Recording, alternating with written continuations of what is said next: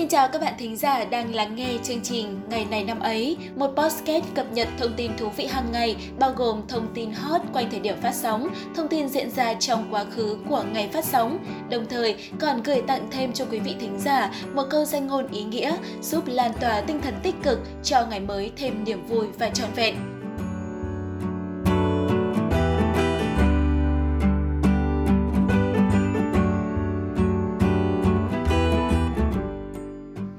Giả thân mến, đợt giãn cách thứ ba của thủ đô Hà Nội sắp kết thúc và thông tin về đợt giãn cách thứ tư đã chính thức được đưa ra.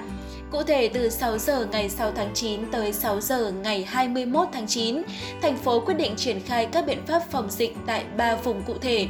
Vùng 1, tức vùng đỏ, là khu vực đô thị trung tâm với mật độ dân cư cao, tập trung các cơ quan doanh nghiệp, cơ sở kinh doanh dịch vụ, tập trung nhiều khu vực, nhiều đối tượng nguy cơ rất cao. Vùng này bao gồm toàn bộ địa giới hành chính của 10 quận huyện Tây Hồ, Ba Đình, Cầu Giấy, Hoàn Kiếm, Đống Đa, Hai Bà Trưng, Thanh Xuân, Hà Đông, Hoàng Mai, Thanh Trì và một phần địa giới hành chính của 5 quận huyện Nam Từ Liêm, Bắc Từ Liêm, Hoài Đức, Thanh Oai, Thường Tín, bao quanh bởi sông Nhuệ, kênh Cầu Ngà, sông Đáy, kênh Khê Tang, sông Tô Lịch, kênh Hồng Vân và sông Hồng về nội đô. Vùng này sẽ tiếp tục giãn cách xã hội theo chỉ thị số 16 ngày 31 tháng 3 năm 2020 của Thủ tướng Chính phủ và áp dụng một số biện pháp ở mức cao hơn. Vùng thứ hai là phía bắc và phía đông của sông Hồng, được phân cách với vùng 1 bởi hệ thống sông Hồng và sông Đuống. Vùng này bao gồm toàn bộ địa giới hành chính của 5 quận huyện là Long Biên, Gia Lâm, Đông Anh, Sóc Sơn và Mê Linh. Vùng này thực hiện các biện pháp theo chỉ thị số 15 ngày 27 tháng 3 năm 2020 của Thủ tướng Chính phủ và áp dụng một số biện pháp ở mức cao hơn để đẩy mạnh duy trì sản xuất an toàn theo phương án đã được phê duyệt. Vùng thứ ba là phía Tây và phía Nam của thành phố, là vùng sản xuất nông nghiệp và các khu cụm công nghiệp có mật độ và sinh hoạt dân cư đặc trưng nông nghiệp, có phần đô thị hóa với mật độ dân cư thấp. Vùng này bao gồm toàn bộ địa giới hành chính của 10 quận huyện, thị xã, bao gồm Ba Vì, Sơn Tây, Phúc Thọ, Đan Phượng, Thạch Thất, Quốc Oai, Trương Mỹ, Ứng Hòa, Mỹ Đức, Phú Xuyên và một phần của 5 quận huyện là Nam Từ Liêm, Bắc Từ Liêm, Hoài Đức, Thanh Oai, Thường Tín, chủ yếu được chia bởi sông Nhuệ và sông Đáy. Vùng này thực hiện những biện pháp theo chỉ thị số 15 ngày 27 tháng 3 năm 2020 của Thủ tướng Chính phủ và áp dụng một số biện pháp ở mức cao. Vâng thưa các bạn, như vậy là chúng ta lại chuẩn bị cho một đợt giãn cách mới. Hãy thực hiện nghiêm túc quy định tại địa phương, tuân thủ nguyên tắc 5K để bảo vệ sức khỏe của chính mình và cả cộng đồng. Chúc tất cả mọi người sẽ an toàn vượt qua dịch bệnh. Và trong thời điểm giãn cách ở nhà, cũng đừng quên mở ứng dụng podcast và lắng nghe chương trình của chúng mình như một cách để giải trí cũng như cập nhật thông tin. Và bây giờ, hãy cùng đến với phần tiếp theo của chương trình hôm nay.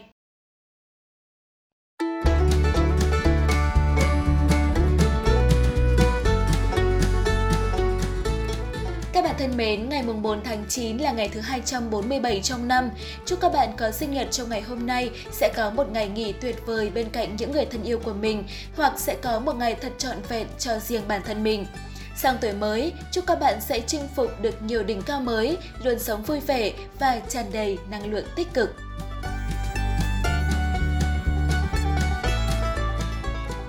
Bây giờ đã đến lúc chúng ta cùng lắng nghe một câu danh ngôn để có thêm những cái nhìn lạc quan vào cuộc sống và thêm bài học giá trị cho hành trình tương lai.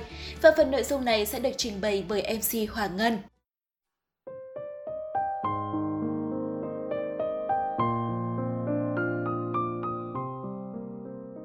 Hoàng Ngân rất vui khi được đồng hành cùng các bạn trong chương trình hôm nay. Các bạn thân mến, trong cuộc sống chắc hẳn rằng chúng ta đã từng trong một cái cảm giác gọi là lo lắng Lo lắng là một cảm giác khắc khoải mạnh mẽ, đó là nỗi sợ về những điều không biết, suy nghĩ rằng điều tồi tệ nhất sẽ xảy ra. Hoàng Ngân cũng đã từng đọc một câu chuyện nói về sự lo lắng như thế này. Mọi người trong một ngôi làng thường tìm đến một nhà thông thái để xin lời khuyên về các vấn đề trong cuộc sống. Nhiều người đến nhiều lần để than phiền về cùng một vấn đề. Một ngày, nhà thông thái quyết định kể một câu chuyện cười và khiến tất cả mọi người cười phá lên. Vài phút sau, ông kể lại câu chuyện cười đó một lần nữa, nhưng chỉ có một vài người mỉm cười. Sau đó, nhà thông thái kể lại câu chuyện lần thứ ba, nhưng không ai còn cười nữa. Lúc đó ông mới mỉm cười nói rằng Bạn không thể cười khi nghe một câu chuyện cười ba lần. Vậy tại sao bạn lại khóc vì cùng một vấn đề nhiều lần như vậy? Bạn thấy đấy, lo lắng sợ hãi không giải quyết được vấn đề, nó chỉ khiến bạn lãng phí thời gian và năng lượng mà thôi. Danh ngôn có câu, lo lắng không lấy đi rắc rối của tương lai, nó lấy đi sự bình yên của hôm nay. Nếu bạn cứ suy nghĩ và suy nghĩ, bạn sẽ không bao giờ cảm thấy vui vẻ. Lo lắng không giúp bạn giảm đi những rắc rối của ngày mai, nhưng nó lại lấy đi mất sự bình yên và tiềm năng ngày hôm nay của bạn.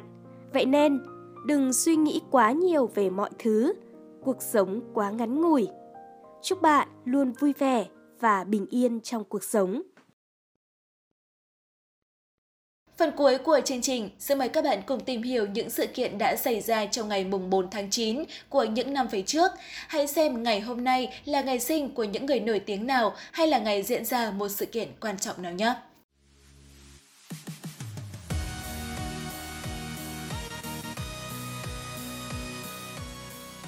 Thảo Nguyên và Hiển Vi hân hạnh được đồng hành cùng các bạn trong chuyên mục Ngày này năm ấy. Hôm nay ngày 4 tháng 9, ngày thứ 247 trong năm.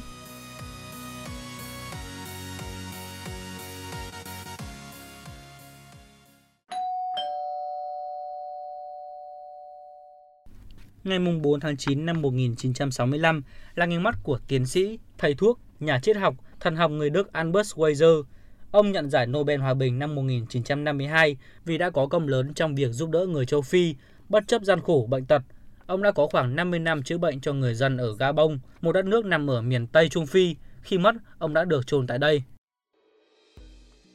Ngày 4 tháng 9 năm 1981 là ngày sinh của cô ca sĩ, nhạc sĩ, vũ công, nhà sản xuất âm nhạc và diễn viên người Mỹ Beyoncé. Trong suốt sự nghiệp, cô đã bán hơn 100 triệu đĩa nhạc như một nghệ sĩ đơn ca và hơn 60 triệu đĩa với Destiny Child, khiến cô trở thành một trong những nghệ sĩ âm nhạc bán đĩa nhạc chạy nhất. Cô giành được 20 giải Grammy và là nữ nghệ sĩ được đề cử nhiều nhất trong lịch sử của giải thưởng. Cô còn giành 24 giải video âm nhạc của MTV, nhiều hơn bất kể một nghệ sĩ nào khác. Năm 2009, Billboard vinh danh cô là nghệ sĩ đứng đầu Top Radio Song của thập kỷ, nữ nghệ sĩ hàng đầu của thập niên 2000 và trao tặng giải thưởng Thiên niên kỷ vào năm 2011. Tạp chí Time liệt kê cô trong danh sách 100 người có ảnh hưởng nhất thế giới trong năm 2013 và năm 2014. Forbes cũng gọi cô là nữ nghệ sĩ quyền lực nhất trong làng giải trí năm 2015. Vào năm 2016, Beyoncé xuất hiện ở vị trí thứ 6 trong danh sách nhân vật của năm. Ngày 4 tháng 9 năm 1998, Larry Page và Sergey Brin, khi đó là hai nghiên cứu sinh tại trường đại học Stanford, đã cùng nhau lập ra công ty Google, công ty công nghệ mà sự ra đời của nó đã làm thay đổi cả lịch sử Internet.